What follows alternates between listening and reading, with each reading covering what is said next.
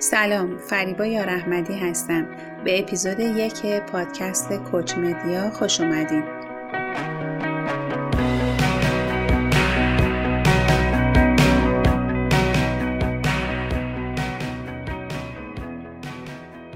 کی شود این روان من ساکن؟ این چنین ساکنه روان که منم.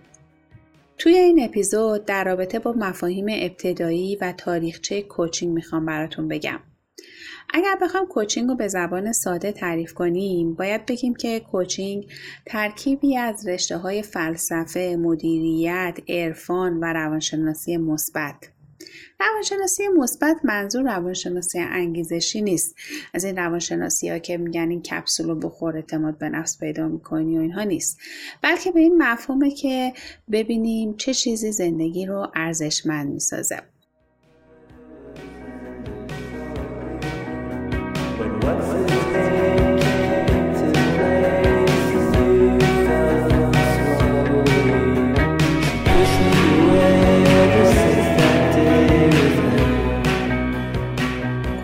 یک رشته و حرفه جدیدی نیست. والدین ما، پدر بزرگ و مادر بزرگای ما، نیاکان ما همه داشتن از روش کوچینگ با فرزندانشون کار می‌کردن. روشی که به فرزندانشون بگن که چه نقاط قوت و ضعفی دارید و چه پتانسیل هایی دارید و خودشون راهشون رو پیدا بکنن.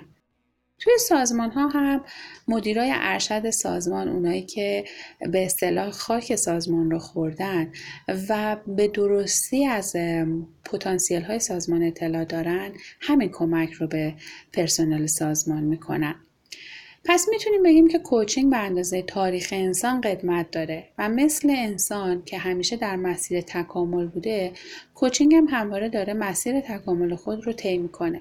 بسیاری از رشته ها و حرفه ها به کوچینگ ختم میشه. ولی در این بین همونطور که در بالا هم گفتم فلسفه روانشناسی مشاوره جامعه شناسی و روانشناسی مثبت بیشترین سهم رو به خودشون اختصاص دادن. که باز هم تو این مرحله باید بگم که فلسفه نقش خیلی چشمگیری رو ایجاد می‌کنه.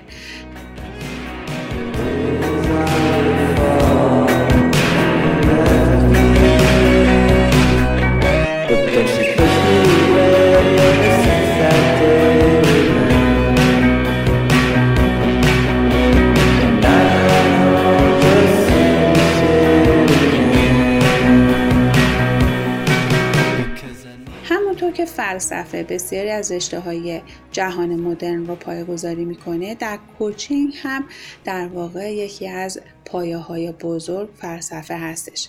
در این بین می‌تونیم سقرات رو به عنوان اولین کوچ نام ببریم. سقرات کسی هست که سعی می‌کرد به انسانها آگاهی بده و این آگاهی رو چطور ایجاد می‌کرد؟ با طرح پرسش های عمیق. مجبور می‌کرد که فکر کنن که در اطرافشون چی میگذره. کوچینگ در مسیر تکاملی که طی کرده یه شکل جدی رو در دهه های 1840 می‌گیره. همینطور که کوچینگ مسیر تکامل خودش رو طی کرده اولین شکل علمی و ساختیافته خودش رو در دهه 1840 می‌گیره. در دانشگاه آکسفورد به معلمینی که استاد دانشگاه نبودن ولی به دانشجوها برای امتحانات کمک می‌کردن یا به عبارتی معلم خصوصی اونها بودن واژه کوچ میدن. و اینجا اولین بار هستش که از واژه کوچ استفاده میشه. در بین سالهای 1840 تا 1980 روانشناسی تلاش می‌کنه تا بر مبنای فلسفه حرکت کنه و به شاخه های تخصصی تری تقسیم میشه. مثل روانشناسی انسانگرا، روانشناسی صنعتی، روانشناسی ورزش و غیره. از اون موقع نگاه تخصصی به روانشناسی شکل می‌گیره. در دهه 1980 ما شاهد تغییر چشمگیری بر مبنای کوچینگ هستیم. اولین بار آقای تیموت کالوی که از ایشون به عنوان پدر کوچینگ هم یاد میشه معلم تنیسی بوده که در حین آموزش به شاگرداش سعی می‌کنه با کنجکاوی عمیقی رفتار اونها رو بررسی کنه متوجه شد وقتی مربی حرف می‌زنه گفتگویی درونی در ذهن بازیکن شکل می‌گیره. که این گفتگو بین دو خود ایجاد میشه. به خود اول میگه خود انجام دهنده به خود دوم میگه خود قضاوت کننده و گالوی روی این دوتا خود تحقیق می‌کنه. و این گفتگویی که بین این دوتا خود انجام میشه رو به نام بازی درونی تنیس نامگذاری می‌کنه. نتیجه تحقیقاتش میشه کتابی تحت عنوان بازی درونی تنیس که بعدها این کتاب ترجمه میشه در ایران و به نام مربیگری به سبک بازی درونی منتشر شد الان این کتاب موجوده و می‌تونیم تهیهش بکنیم. این کتاب تاثیر خیلی مثبتی در توسعه کوچینگ داره و خب فروش خیلی خوبی هم داشته. روش هایی که گالوی در این کتاب عنوان کرده بود در بسیاری از ورزش های دیگه پیاده میشه. و همینطور این روش ها توی خیلی از سازمان ها و کسب و کارها هم پیاده میشه.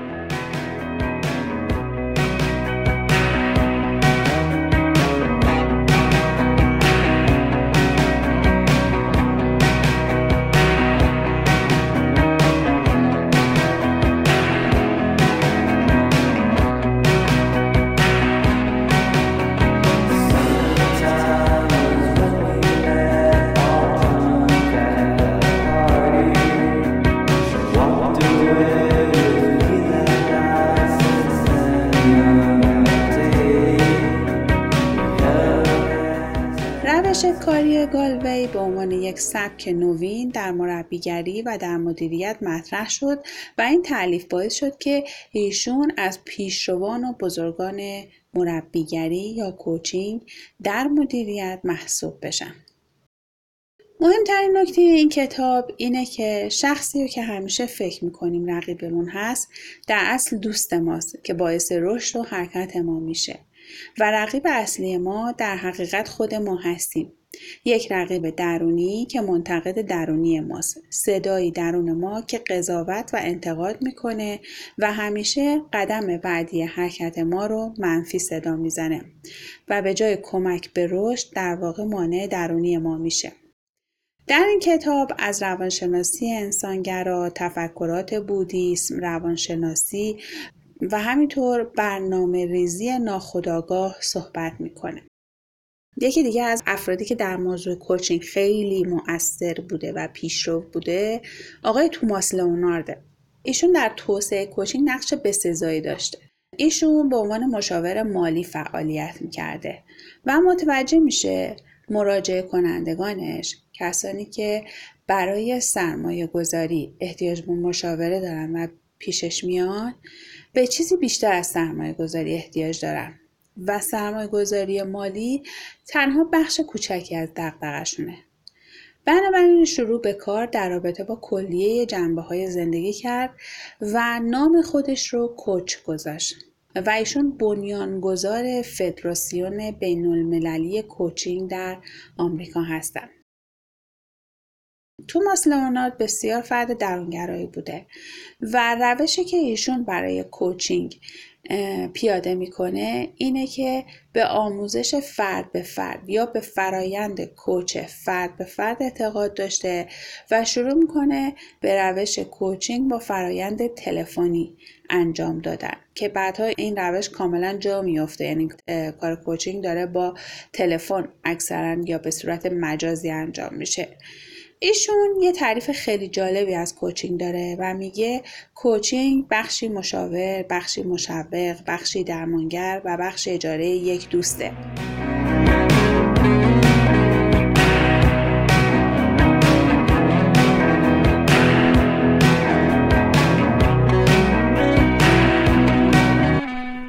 کار کردن با مدیران، کارآفرینان و مردم عادی به اونها کمک می‌کنه تا اهداف خود رو تعریف کنند و به اونها برسن.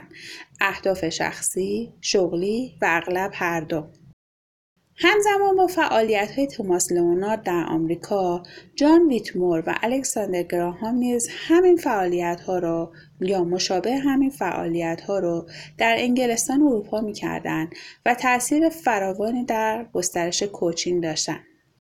آقای الکساندر گراهام مدلی به نام گرا رو مطرح کرد که یکی از معروفترین و پرکاربردترین مدل های کوچینگه. ویتمور هم یه کتابی نوشته که خیلی کتاب تاثیرگذاریه تو حوزه کوچینگ به نام کوچینگ عمل کرد.